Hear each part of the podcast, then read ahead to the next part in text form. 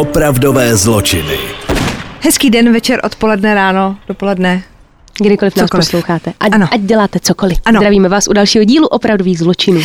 A my jsme v jednom z předchozích dílů měli Urban Legend, mm-hmm. alias městské legendy a napsali jste nám, a než na to zapomenu, proto to musím říct hned, poněvadž já to prostě zapomenu, to víme, uh, poslali jste nám jinou variantu našeho nejoblíbenějšího příběhu o olizování rukou.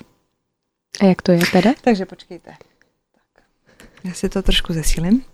Ještě bych chtěla upozornit na to, že máme opravený mikrofon.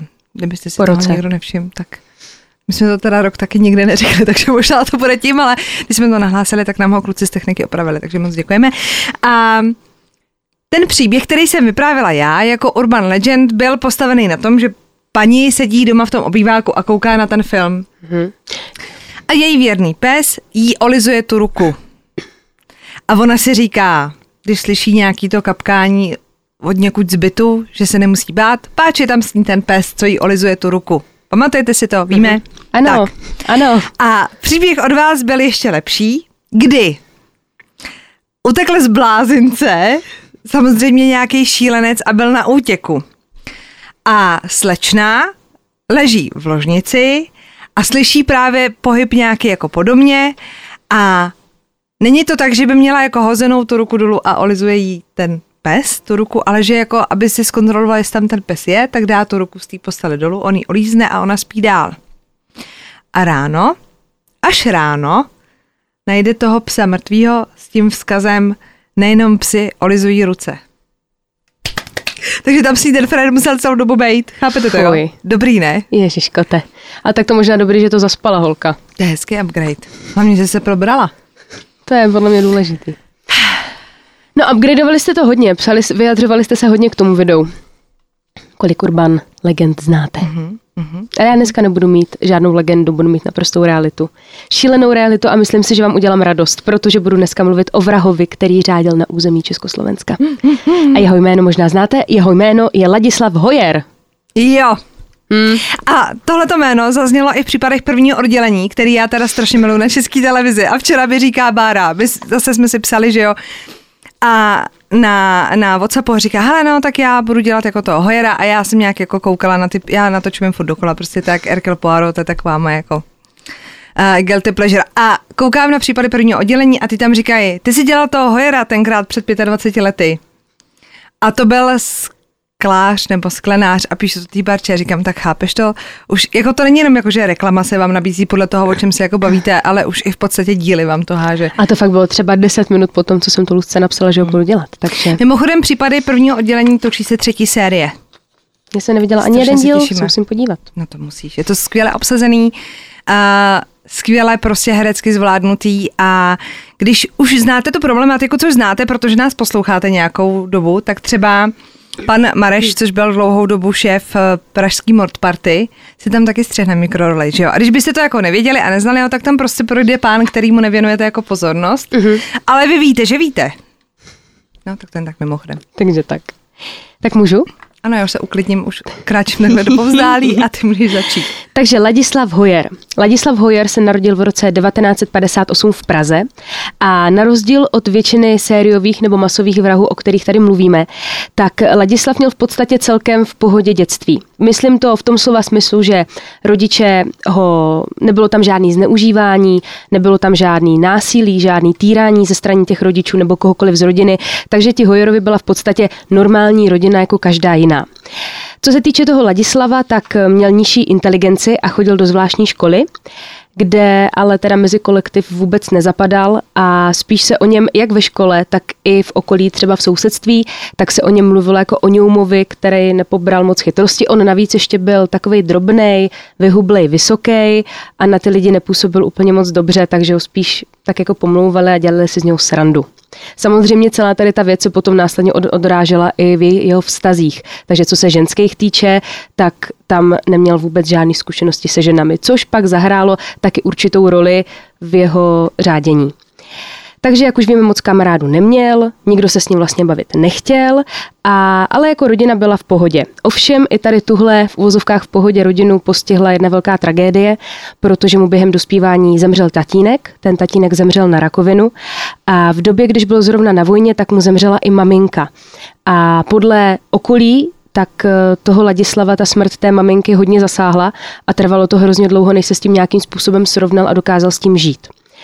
Každopádně Ladislav měl i bratra, ten bratr se jmenoval Jaroslav a společně s tím bratrem, tak po ztrátě té matky, tak se přestěhovali do Motola, kde bydleli v celkem velkém bytě dva kluci.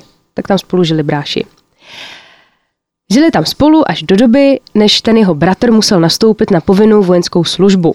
A to bylo zrovna v době, kdy se Ladislav vyučil sklenářem a někde jsem se dočetla, že tak, tak to dodělal toho sklenáře, že opravdu ta chytrost nebyla úplně na 100%, ale dokončil to a začal dokonce pracovat v nuslích.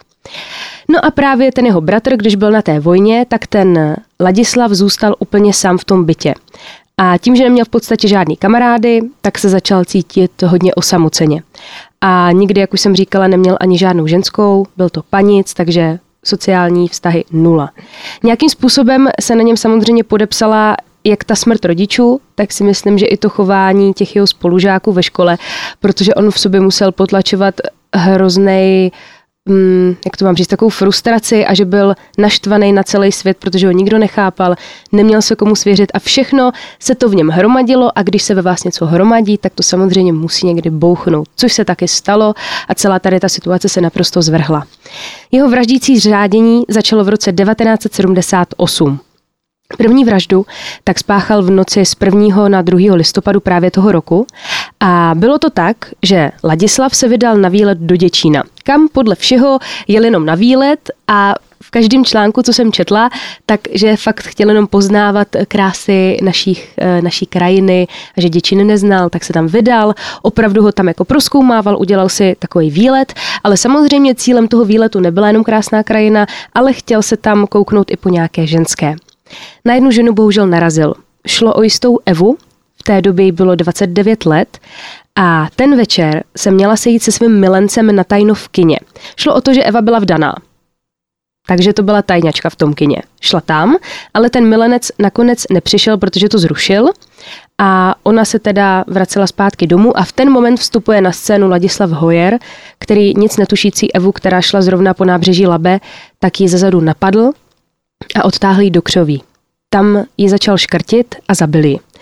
Tady v tomhle případě tak Evu neznásilnil, protože byla to první vražda a on v tu chvíli uh, ještě neměl jako koule, když to řeknu blbě, na to tu ženu znásilnit. Takže ji zabil, nechal ji tam a zmohl se teda jenom na to, že nad tou mrtvolou onanoval. Její tělo tam teda nechal bezostyšně ležet a navíc jí, prosím vás, do genitálu zapíchnul jakousi kopřivu, která tam rostla, tak jí to tam prostě dal a odešel pryč. Protože mi to ještě jako trojnásobný ponížený té oběti, že tam nechá ležet na ženskou ještě do ní píchne kopřivu. Spíš chápete ten bizár, že kdyby vlastně ten milenec mohl, to jsou přesně ty okolnosti. To no. je prostě špatný čas na špatném místě, to, je, to máte napsaný. Prostě to máš napsaný, no, tohle. je to hrozný. Hmm. Teď a když se to vyšetřovalo, tak samozřejmě se přišlo na to, že ta Eva měla teda nějakýho milence a začalo se řešit, jestli v tom neměl prsty ten manžel nebo případně i ten milenec, ale nikdy se nenašly žádný důkazy. Tady po té první vraždě tak si dal Ladislav celkem dlouhou pauzu a trvalo to rok a půl, než se rozhodl vraždit znovu. A je tady krásně potvrzený, já jsem v jednom tom případě mluvila o tom, že nějací odborníci řešili, že ti sérioví vrazy třeba udělají jednu vraždu a pak si dají nějaký čas pokoj, aby si vlastně v té hlavě srovnali, co jim to dává. Jestli jo, udělal jsem dobře a přináší mi to nějaké potěšení a uspokojení, anebo se na to vykašlou. V Ladislavově případě se na to nevykašlal a rozhodl se pokračovat dál a vraždil znovu 9. února roku 1980. Ten den se rozhodl, že si oběť eh, vytipuje ve vlaku. A nakonec si v nočním vlaku který mířil z Prahy do Děčína, on si už té slečny všiml, když nastupovala do toho vlaku, tak si všiml 25-leté Ivony. Ivona zrovna studovala medicínu, byla vdaná a byla vdaná za vojenského důstojníka, se kterým, a je to tady opět osud, ona původně v tom vlaku měla jet s tím svým manželem, Ale co jsem pochopila, tak on měl ještě nějaký pracovní povinnosti, takže ten vlak nestíhal tím, kterým chtěla jít ona, ale protože ona už musela být v té Praze, tak ji poslal tím vlakem, že on přijede později, jenže bohužel samozřejmě, už když o ní mluvíme, tak je jasný, že Ivona nedorazila. Během té cesty seděla totiž v kupé a odskočila si na toaletu. A toho Hoyer okamžitě využil a na té toaletě ji brutálně napadl. Uškrtil ji její vlastní šálou, kterou měla omotanou okolo krku. A teď samozřejmě, když si představíte záchody ve vlacích, tak je to hrozně malý prostor. A i když evidentně měl nějakou chuť jí zneužít, tak nebyl tam na to prostor, takže ji zabil a v tomto případě, jak v případě Evy, tak nad mrtvolou uvozovkách jen onanoval. To tělo tam pak nechal, vrátil se zpátky na svoje místo jakoby nic a pak následně vystoupil v Ústí nad Labem, tam byl nějakou dobu a pak se vrátil zpátky do Prahy. Po třetí Hoyer udeřil v tom samém roce v srpnu. Tentokrát to ale bylo na území východního Slovenska, kousek od Košic. A tady prosím vás narazil na 30-letou ženu, která ho doslova jako očarovala, byl z ní naprosto pav a netrvalo dlouho a ten Ladislav Hojer nepřemýšlel a napadlý a začali škrtit. To škrcení té ženy, tak tady v tomhle případě u něho bylo natolik vzrušující, že do toho, u toho dokonce ejakuloval. A je tady úplně ukázkově ukázaný to, že s každou tou vraždou se to nějakým způsobem stupňovalo. Jeho to začalo čím dál tím víc sexuálně vzrušovat.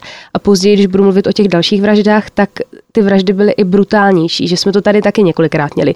Že, jak se říká, s jídlem roste chuť a on čím víc vražd bylo, tak tím víc začal tlačit na pilu.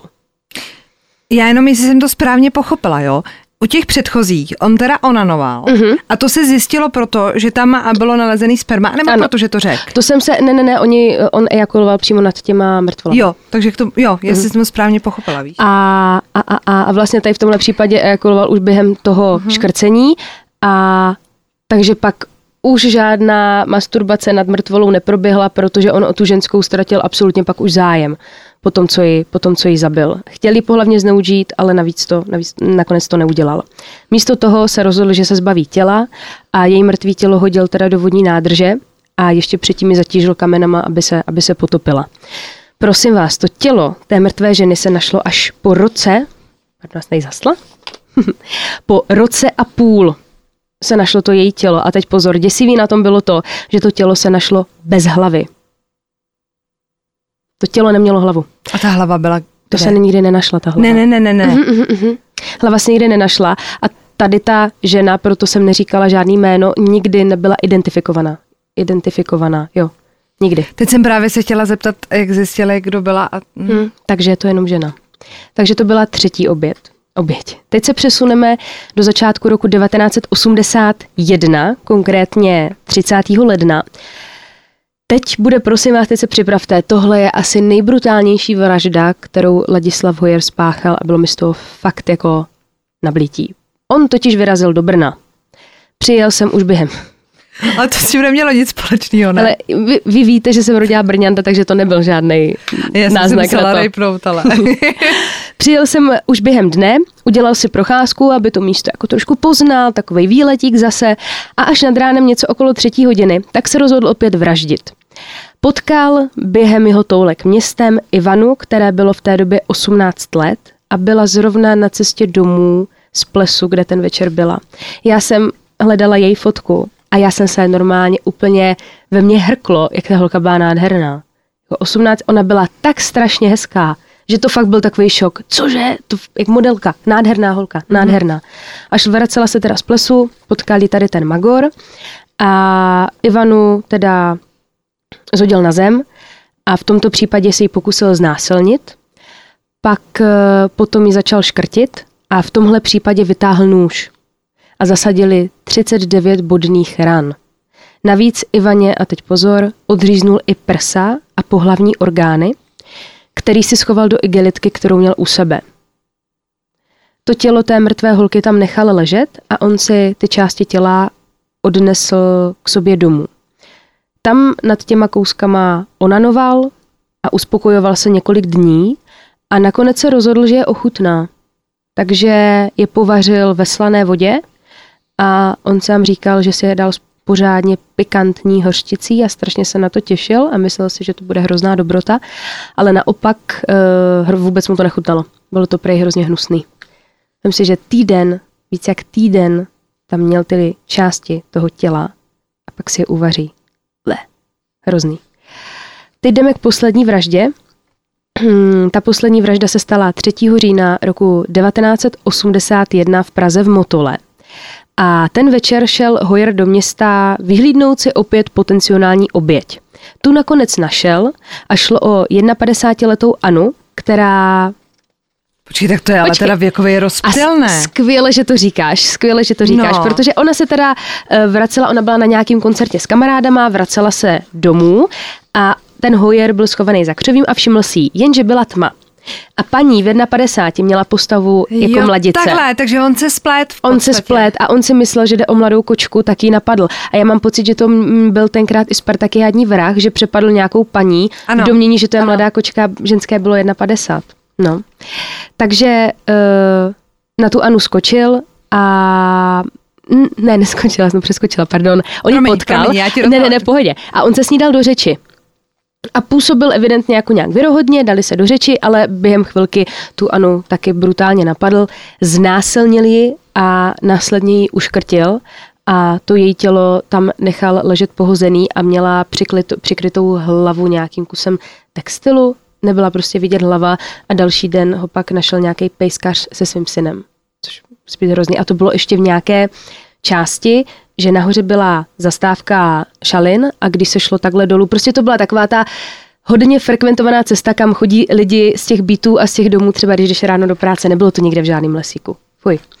A teď teda, jak došlo k tomu dopadení, protože to je celkem zajímavý, protože vemte si, že na toho Hojera nebyl takhle nikdy mezi nějakýma hodně podezřelýma, neměli na něho nějaký zálusk. Ovšem, pár měsíců tady po té poslední vraždě, tak eh, jeden jistý muž, který byl často léčen na psychiatrii, do toho měl nějaký trable se zákonem a měl trable se, zákonem právě i v ten moment, tak oni ho chtěli zase poslat na nějaký léčení, ale on to tam nenáviděl v té psychiatrické léčebně a už se tam nechtěl vracet. A tak policii řekl, ať ho raději zavřou za vraždu té ženský v motole, kterou uškrtil vlastníma punčochama.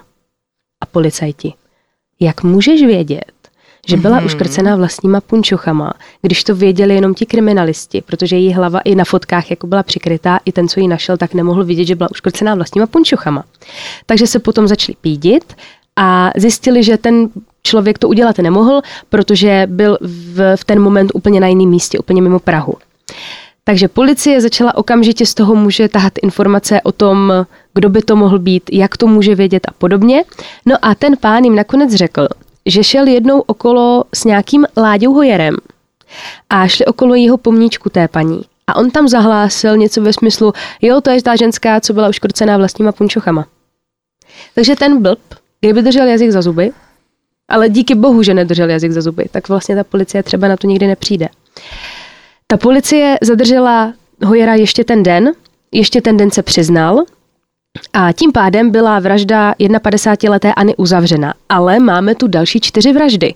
A policisti byli, nebo ti kriminalisti, co to vyšetřovali, tak byli hodně obezřetní a je vidět, že byli už hodně znalí, protože říkali, že ta vražda té paní, tak to není práce začátečníka, že to opravdu byla čistá, úkladná vražda a člověk, co ji zabil, tak moc dobře věděl, co dělá. Tak se samozřejmě začali vyptávat, jestli náhodou nemá na svědomí ještě nějaký vraždy a pomaličku to z něj začalo líst a přiznal se teda i k ostatním vraždám. Po podrobném zkoumání několik, několika psychologů, tak se všichni shodli na tom, že Ladislav Hojer je bezohledný, egocentrický člověk, který nemá žádnou možnost na nápravu, ale zároveň netrpí žádným psychickým onemocněním a byl si plně vědom toho, co dělá. Takže nakonec dostal za pět vražd trest smrti a 7. srpna roku 1986 ho popravili na šibenici. A teď, teď teda kopnu do vosího hnízda. Je to jeden z posledních. On byl Čechů. jeden, nebyl poslední. My jsme měli, počkej, poslední byl přece Slovák, ale podle mě byl Hojer poslední Čech. Já si myslím, že... Če, ne, uh, ještě někdo? Já se Protože podívám. já vím, že jsme tady ty jména teď řešili a teď jako nevím, abych neřekla, že se podívej. Ale vím, že on určitě nebyl poslední. Protože já dělala přece jako na území Československa posledního, ale to byl národnostní, národnostní Slovák A poslední... Lulek, ano, to jsem dělala. Lulek byl Čech Jo, a já dělala Svitka. a Slovák Ano. byl Svitek. A Lulek byl, prosím vás, 89. Takže ještě tři roky. no.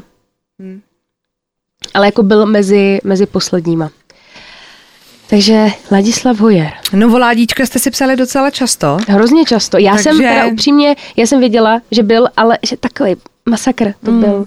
Já jsem vždycky, já to spíš nechci ani vědět, co se tady dělo a pak, když na to přijdu, tak nevěřím vlastním očím a uším. Ale je teda hrozný v, těmhle, v těchto případech to, že všechny ty holky v podstatě, na který on narazil, tak fakt byl jenom v nesprávný čas na nesprávném místě. Většinou jdeš prostě z kina, jdeš z koncertu, Nepřijde ti domů, milenec. nepřijde ti milenec.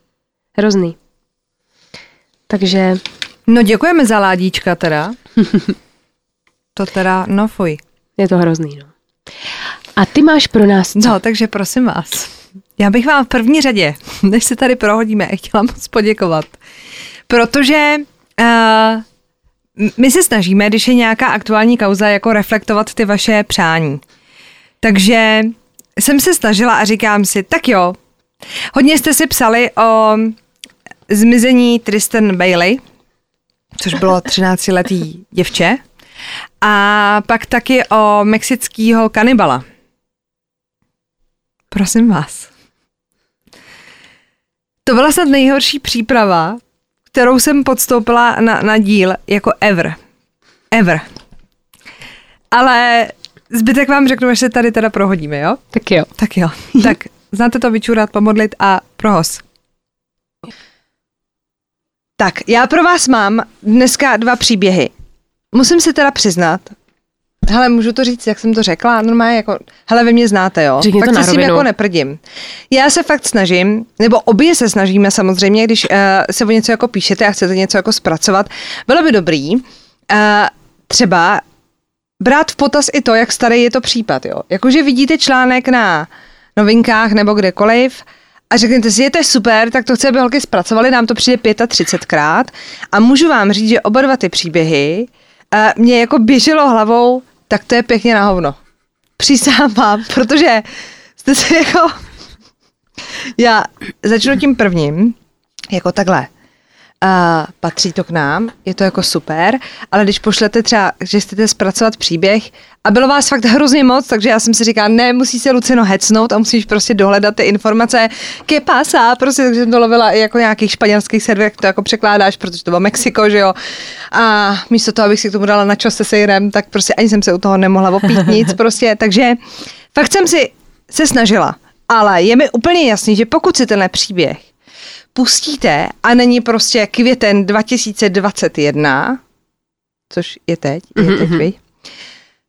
tak běda vám, jak mi někdo napíšete, že jsem tam něco neřekla. Protože samozřejmě ten příběh bude gradovat. My o tom víme a jestli bude dobře gradovat, natočíme nějaký další díl, prosím vás o tom, jo, aby jsme se jako pochopili.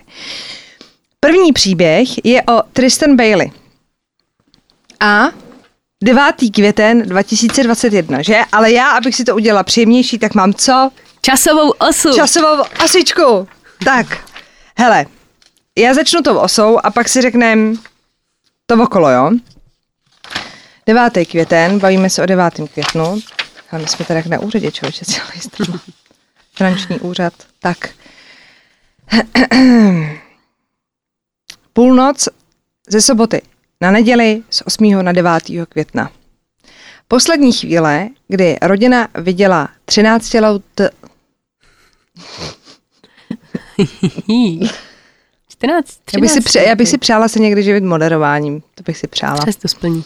Tak, uh, byla to teda poslední chvíle, kdy rodina viděla 13-letou Tristan Bailey naživu, alespoň teda podle úřadu šerifa v St. John's, což je městečko, abyste to pochopili.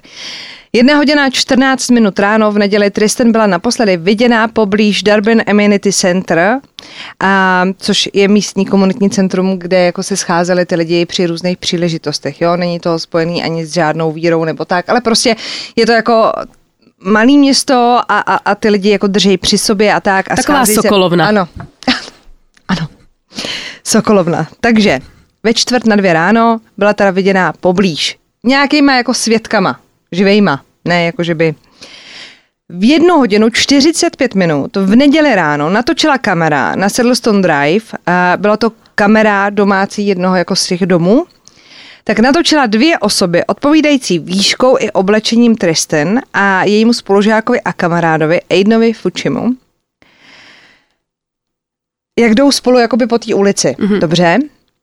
Ve tři hodiny ráno, 27 minut, v neděli ta samá kamera nahrává už jen jednu osobu vracející se stejnou cestou kolem toho domu na Saddlestone Drive. Mm-hmm. 10 hodin ráno v neděli volá rodina Tristan na 911, aby nahlásila zmizení 13-leté dívky. V 10 hodin 59 minut dopoledne zveřejňuje úřad šerifa post na svém Facebooku, že teda pátra po 13-leté Tristan Bailey. Dvě hodiny 28 minut odpoledne v neděli zveřejňuje i úřad šerifa i tweet, teda na svém Twitteru, ve kterým vyzývá veřejnost o pomoc a hledá svědky, kteří ji viděli té noci. Najde se evidentně ten jeden, který ji viděl ve čtvrt na dvě, ve tři čtvrtě na dvě byla na té kameře. Ve 4 hodiny 49 minut odpoledne v neděli se zapojuje do pátrání i florecký oddělení pro pohřešované děti. V 6 hodin odpoledne je nalezeno tělo Vyšetřovatelé provedou předběžné ohledání toho těla, které bylo nalezeno v lese poblíž retenčního jezírka v ulici Saddlestone, ani ne půl míle od domu, kde žije Aiden Fucci. V 7, v 7 hodin odpoledne v neděli se objevuje na internetu upozornění, že bude uzavřeno komunitní centrum bez nějakého bližšího udání důvodu. Mm-hmm. V 7 hodin 8 minut odpoledne úřad šerifa odvolává pátrání po 13-leté dívce bez bližšího vysvětlení. 8 hodin večer v neděli šerif Robert Hedwig oznamuje, že policie našla tělo, které pravděpodobně patří Tristan Bailey s dodatkem, že se lidé z okolí nemají čeho bát, jakože tam nepobíhá nějaký mm-hmm. šílenec. 3 hodiny 33 minut pondělí ráno. Policie dělá domovní prohlídku o jedna Fučiho a nalézá oblečení se stopami od krve, který měl navíc na sobě na tom záběru z té kamery. Aiden Fuči je zatčen. 11 hodin 45 minut dopoledne v pondělí Hardwick oznamuje, že vyšetřovatelé mají podezřelého, kterým je právě 14-letý Aiden Fuči a že ho už obvinili z vraždy druhého stupně. Půl deváté úterý ráno se Fuči poprvé dostaví před soud, zatím není známo, zda bude souzen jako dospělý. Šerif dodává, že nevyšetřuje žádné další podezřelé.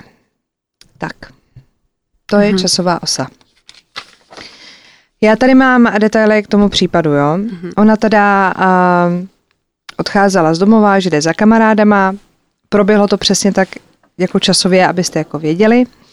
A na, na můj vkus, nebo na, na, spíš na ten způsob, jak jsme zvyklí od nás z podcastu, to proběhlo celý hrozně rychle.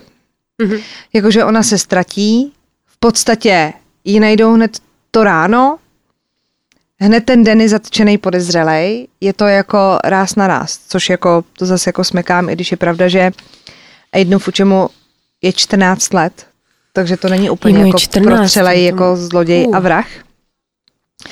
Každopádně podezřelej teda žil nejenom eh, necelou půl míli od toho místa, kde našli tu holčinu, ale necelou míli od ní, takže byli jako spolužáci, sousedí, prostě znali se v té komunitě, se znali úplně všichni.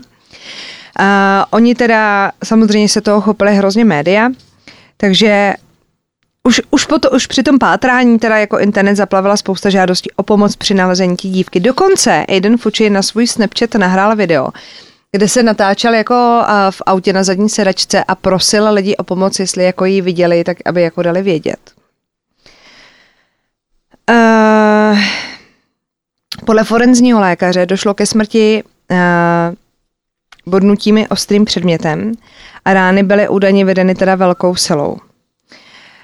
Když provedli uh, policisti domovní prohlídku u Edna Fučiho, tak našli teda to oblečení a našli i další důkazy, o kterých se jako nechtějí zmiňovat, že to jako protože to pátrání pořád ještě, nebo ten případ není uzavřený, ale propátrávali taky to jezdírko, s tím, že teda se média domnívají, že tam hledali vražednou zbraň. Mm-hmm. Jestli ubudal někde u toho jezdírka, tak to tam mohl jít prostě zahodit.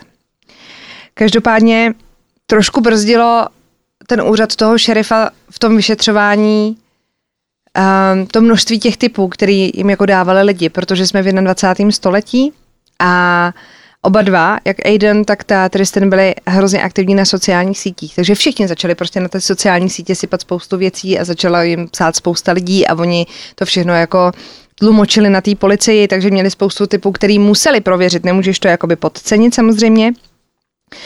Uh, šerif potom na tiskové uh, konferenci, když bylo nalezeno tělo a bylo teda potvrzeno, že se jedná o Tristan, tak hrozně jako chválil tu rodinu, že byli jako trpěliví, byli stateční a že ona byla jedním z pěti dětí, takže máš jako další čtyři děti, o kterých se musíš starat a musíš být jako statečná, takže mm-hmm. není úplně jako prostor pro to, aby se jako uh, zbláznili a na všechno jako vykašlali. A On teda tvrdí, že je to o to šokující, že to nebylo v nějakém jako velkom městě, kde se ty lidi jako navzájem neznají, jsou si cizí, ale v takhle jakoby semknutý komunitě, která se z toho bude jako vzpamatovávat ještě hodně dlouho, protože to udělal jeden z nich. Podle, jako není odsouzený, ale je jediným podezřelým a je zatčeným.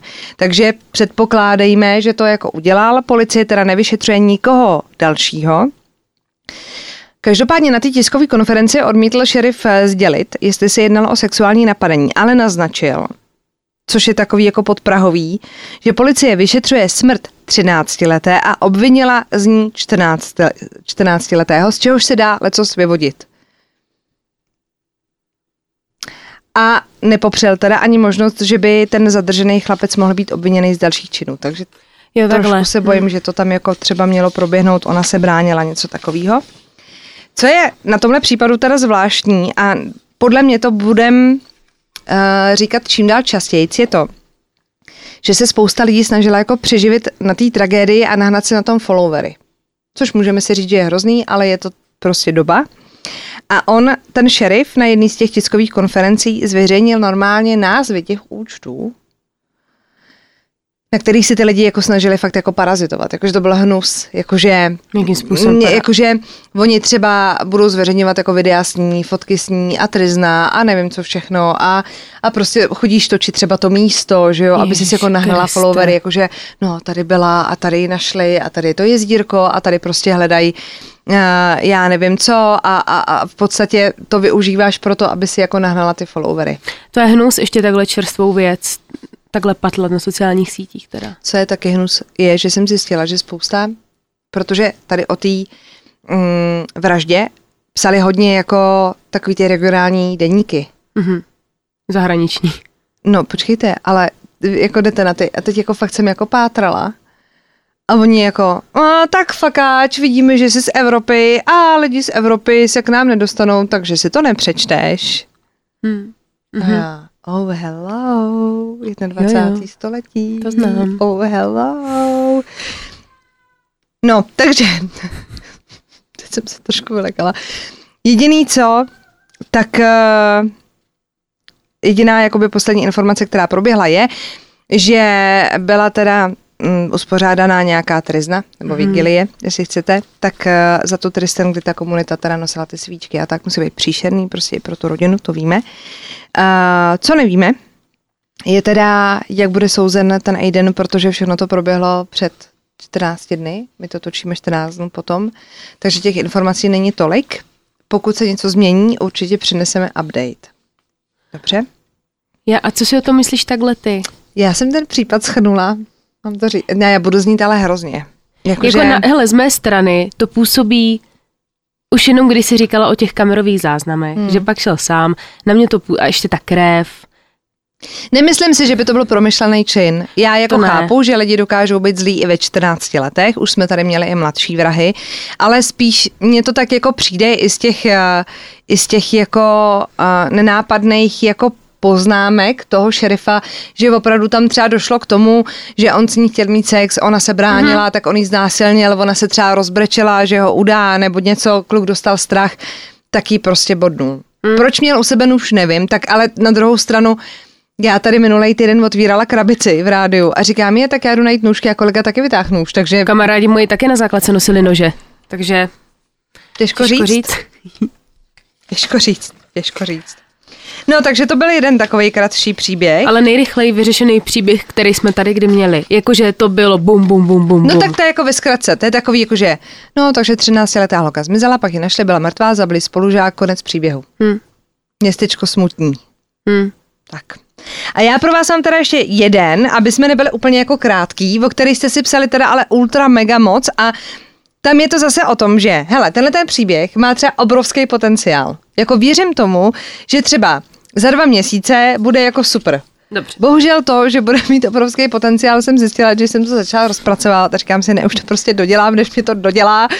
A všechny updaty vám budeme přinášet samozřejmě. Jedná se o člověka, který ho zatkla policie v centrálním Mexiku a, a je mu 72 let, což je trošku teda jako, hm, říkala, aha, tak asi se tady uklikli. Kanibal senior. hledala- No, ale prostě Andres Mendoza je opravdu v důchodu a místo toho, aby si užíval toho důchodu a byl klidný mexický důchodce, co bude třeba střílet členy gengu, nebo bude prodávat sír, protože v Mexiku mají rádi sír, že?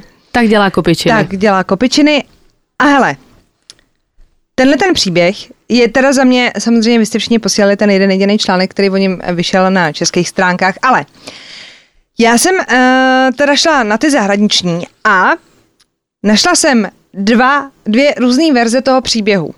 Ale jakože na Daily Mailu a New York Times nebo New York Post, takže to nebyly úplně jako uh, lážo plážo jako noviny, ale prostě Každý jiný příběh, no, jo? no ne, jako pointa je jako takhle, že je mu 2,70, to sedí. Že je to vrah, to sedí. Že je kanibal, sedí taky. Ale ten příběh, a myslím si, že i ten český článek je teda postavený na tom, je takovej, že přítelkyně Andrese Mendozy, Reina Gonzálesová, matka dvou dcer, byla pohřešovaná. A policie v rámci pátrání provedla domovní prohlídku i u jejího partnera. Jak víme, mm-hmm. partner na tom bývá dost často vinej. A ženu u něj doma v sobotu 15. května, takže úplně fresh, fresh příběh, opravdu našla, jenom ne teda živou a dokonce rozřezanou. A nejenom ji.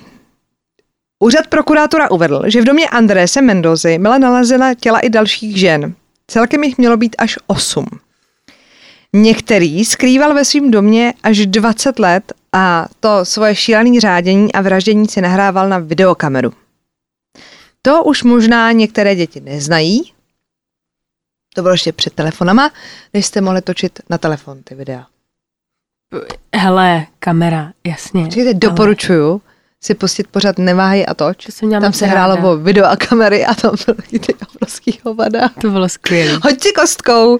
Jako moment, on je tam měl 20 let? Ano, ale já vám to vysvětlím, jo. Reina Gonzálesová, to je pořád ta jedna varianta toho příběhu, jo. Reina Gonzálesová se podle svědků ze svého okolí chystala s Mendozou rozejít. Mm-hmm. Asi jako Nuďo. A chtěla mu to říct osobně, takže jela k němu domů a za to zaplatila životem. Mendoza ji bodnul do hrudníku a pak ji mačetou naporcoval a části jejího těla pak uložil do tašek, ve kterých ji našli. Ona nebyla pohřešovaná tak dlouho, takže ji tam jako našli poměrně jako ještě čerstvou. Pohřešovaná byla teda od eh, toho 14. května od pátku a oni našli v sobotu, protože šli na jistotu, tak ona měla jet za ním, chápete? Aha. Takže dobrý. Podle policie tady zatím není známo, jestli Gonzálesovou Mendoza ochutnal nebo ne.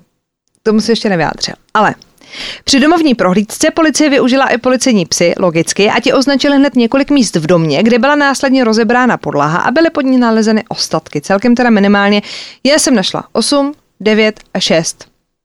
To jsou počty, které uvádějí různé noviny. Kolik těch těl teda bylo pod tou podlahou? Dobře.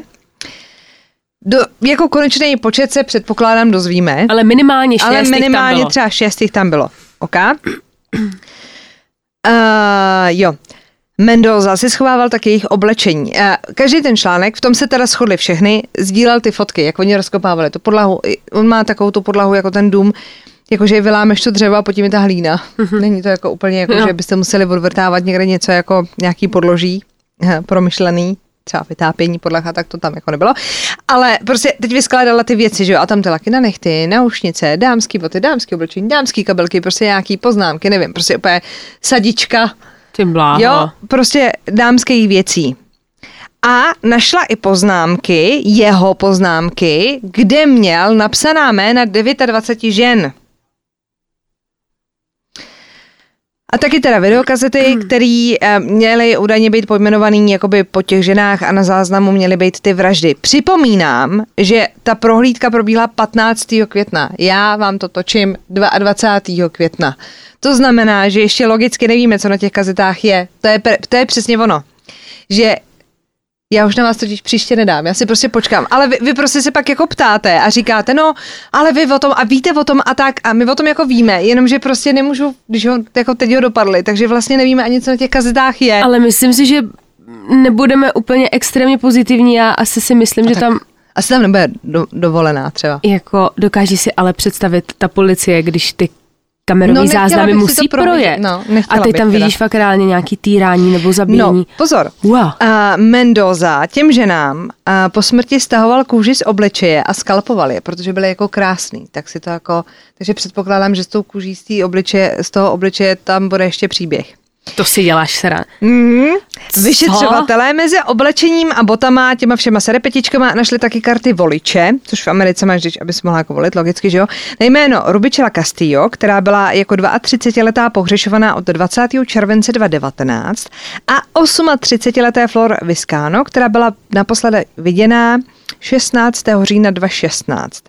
Castillo se do Mexico City přestěhovala právě v roce 2019 i se svým synem a v době svého zmizení pracovala v bance a přivydělávala si jako řidička Uberu.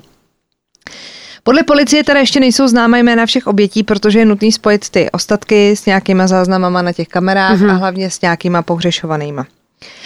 A podle uh, Imagen Televis- Television, Television Televizní. se Mendoza přiznal, že jedl části těl svých obětí a všechno si nahrával teda na to video. A teď, prosím vás, přichází ta druhá varianta toho příběhu. Na konci se nám to spojí, jo, ale druhá varianta příběhu je, že při prohlídce toho Mendozova domu zasahoval taky jeden z policistů, který mu zmizela manželka. A ta manželka se měla jmenovat Reina González, což je ale uváděná přítelkyně Toho. toho Magora. Mendozy. A právě ten druhý deník uvádí jako příběh, kdy ten policista Bruno Portillo, což je zvláštní, jsou jako manželé, že by se ona jmenovala jinak. Jako kdyby to byla partnerka, tak chápu, ale manželka. Takže já si trošku myslím, jestli právě to s tím policajtem není jako úplně nějaká jako mystifikace a mm-hmm. hoax, který je jako vypuštěný a ty, ty média se z toho ujaly, ale chtěla jsem vám to sem dát, abyste prostě viděli jako ovšem. Že teda on ji naposledy viděl 14. května, ten manžel, mm-hmm. když odcházel do práce a ona se měla sejít s Mendozou, protože od něj chtěla koupit díly na mobilní telefony, protože provozovala obchod eh, s použitýma telefonama. Mm-hmm. A Ona nepřišla domů k těm dětem, on se vrátil večer z práce, ona nebyla doma, takže jel k tomu Mendozovi a chtěl pustit dovnitř. A ten ho nechtěl pustit dovnitř, takže se nějak jako poprali a on viděl, že tam nějakou kabelku nebo něco jako té svojí manželky, že v tom baráku je. Takže si zavolal posily a s těma posilama tam vtrhli a to má být jakoby ten zásah. Že Jo. tu manželku, jako princip je stejný, manželku našli na stole v taškách, rozřezanou, Strašný. ale já prostě nedokázala jako rozklíčovat, jestli teda to byla manželka policajta, no těžko by to byla jako jeho přítelkyně zároveň a manželka policajta, anebo to ten Polda teda nevěděl. To je Jako dvě děti taky seděj, jméno sedí tý ženský, která to odstartovala v podstatě to vyšetřování. Ale opravdu někdo uvádí, že to byla jeho partnerka a někdo teda, že to A byla... to je ta tak, tak třeba- Reina González, jo? Jo. A nebyla to manželka toho kanibala a přítelkyně policajta? To, no ona nebyla manželka toho Aha. Mendozy, ona byla jeho přítelkyně. A nebyla přítelkyně Mendozy, No tak ale Polda to ale teda chtěla nevěděl. se s ním už jako rozejít A Polda to nevěděl. a ona to táhla i jako s Poldou. No jo, Hmm. ale chápeš, tak jako zase, jako dětkovi je 2,70. Jako dobře, kdyby to byl dědek Alá George Clooney, můžeme si povídat o tom, že no tak možná to s ním jako táhla, ale ona měla ty děti jako malý, to jedno bylo čtyřletý a to jedno dvouletý, nebo tak nějak čtyři a dva podle mě. A podle takže- té podlahy, co měl doma, to asi Sugar Daddy nebyl, takže... No, ne, jako. No, takže to je prostě druhá jako varianta. Tak Každopádně tahle ta paní je teda mrtvá, ona se mu údajně teda hrozně líbila a taky jí stáhnul teda ten obličej z kůže, jo, jenom abyste to jako věděli. Puh. V době zatčení pracoval Mendoza jako řezník, takže ty těla mu nebyly úplně jako cizí a to porcování mu evidentně muselo jít. Každopádně. A policie zatím nechtěla dělat žádný závěry, protože teda, eh, když si to schrnem, tak našli určitý počet ostatků. V poznámkách bylo 29 men, takže to vypadá, že se jako rozkryje ještě pár odložených případů, si myslím, že to bude mít nějaký jako pokračování. Generální prokurátor státu Mexiko Alejandro Gomez v pátečním prohlášení uvedl, že antropologové, forenzní archeologové, genetici, odborníci v kriminologii, stomatologii, forenzní medicíně a další teda provádějí třífázový vyšetřování. Při hledání těch kosterních pozůstatků a dalších důkazů oni to berou jako postupně, takže uh, teď jako oddělávají teda podlahy na terase a v kuchyni a teď je to všechno jako dřevo a potom je ta hlína, takže to je jako když kopeš prostě na poli podle těch fotek, jakože... Tak samozřejmě, že by bylo jednodušší, kdyby měl zazděný ve sklepě a bylo by to jako mm. jednodušší, ale tady v podstatě jako exhumujete už jako nějaký hroby. Druhá fáze je teda výkop hlavní ložnice a 20 metrů čtverečních suterénů. To jako cituju z nějaký té tiskovky, jo. A pak teda je Další fáze, to je třetí a to je nějaká další terasa a dvě koupelny. Jako barák velký, ale já vám přísahám prostě na těch fotkách, jako jednak byl bordel a jednak prostě jako ta hlína, no, tak to, ale tak samozřejmě, proti gustu. A poslední informace je z minulého týdne, kdy ve čtvrtek u soudu Mendoza popsal, že jeho první obětí byla žena jménem Norman v roce 2001. Máme rok 2021, prosím vás. S ním se setkal v baru, zvali na drink, pak k sobě domů, ona ho pořád odmítala, takže by si člověk řekl, a tak si zachránila život. Jenomže on ji sledoval do jejího domu, tam ji obodal. Druhou obětí měla být Bereni, Berenika Sanchez, tu potkal taky v baru a pokoušel si ji pozvat na rande. I ona ho odmítla, skončila obodaná a rozřezaná. Další obětě, ke kterým se přiznal, jsou ty dvě ženy, o kterých jsem mluvila, jak našly ty jejich kartičky. Takže Flor Vizcaino a Ruby, Rubičela Castillo. A i ty dvě teda potkal někde jako v baru. A prostě nechtěli podlehnout jeho šarmu, takže je prostě zabil. A stejně jako se nám teda liší ty, ve, ty verze o té poslední mrtvý ženě, tak se teda liší i názory na Mendozu. Já jsem pak našla nějaký místní plátek, kde uh, spovídali ty sousedy. Aha. Jakože no tak on vám tady 20 let jako morduje frajerky, tak jako, jaký jako byl, nebo víš, jako, no a obyvatelé uh, Lomas de San Miguel, tak normálně to máš jako pocit, že popisují dva chlapy. Jakože jo, jo, jo. jedni lidi tvrdí, no on byl takový tichý, ale měl jako respekt, byl takový jako vážný, ale jako v pohodě, žádný problém. A druhá část těch lidí říká, no on jako dost pil, vypadal jako nemocně a dokonce tam někdo říká, že má dvě sestry a že ty sestry si doma stěžovaly, že je jako obtěžoval, že on na ně jako divně koukal a byl takový, jakože to poznáte, že je takový jako uchyláček hmm, trošku. Hmm. Takže Těžko říct, každopádně uh, tohle má potenciál tohle a věři, bude velký. věřím tomu, že to bude velký a že toho na něj vyleze docela dost, ale musíme se na to počkat. Ale jsi teda hrozně hodná, že tak myslíš na naše milé posluchače a chceš je uspokojit. Ale zvládla si to. No, ale hrozný Zvládla to bylo, si to. Hrozný to bylo. A ještě, jak, jako, nemáš jako ten konec a teď ty víš, jako, že je toho ještě jako spousta a teď ty kazety a tak si to puste teď už dělejte, protože já to chci prostě vědět. To mě zajímá, no. co tam bude Takže uh, já to budu hlídat a samozřejmě dáme echo. Tak. Tak jo? Tak. Takže to by bylo od nás všecko, všecičko. Tak Mějte se moc hezky, mějte se krásně mm-hmm. a budeme se těšit zase v příště. Jo. Jo a prosím vás. Co zas? Co zas? No co zas asi? Co? Merch. Ješkovi oči, no, no vidíte? No. to zas. A myslíme i na malý, i na velký a na všechny, takže CZ, tam se kměte a najdete úplně všechno. všechno, všechno. Jsou, tam, jsou tam nějaké novinky, hips, novinky. Tak to, ale je to tady nikomu to neříkejte, tam to nevykoupí. Pčt. Папа. Папа.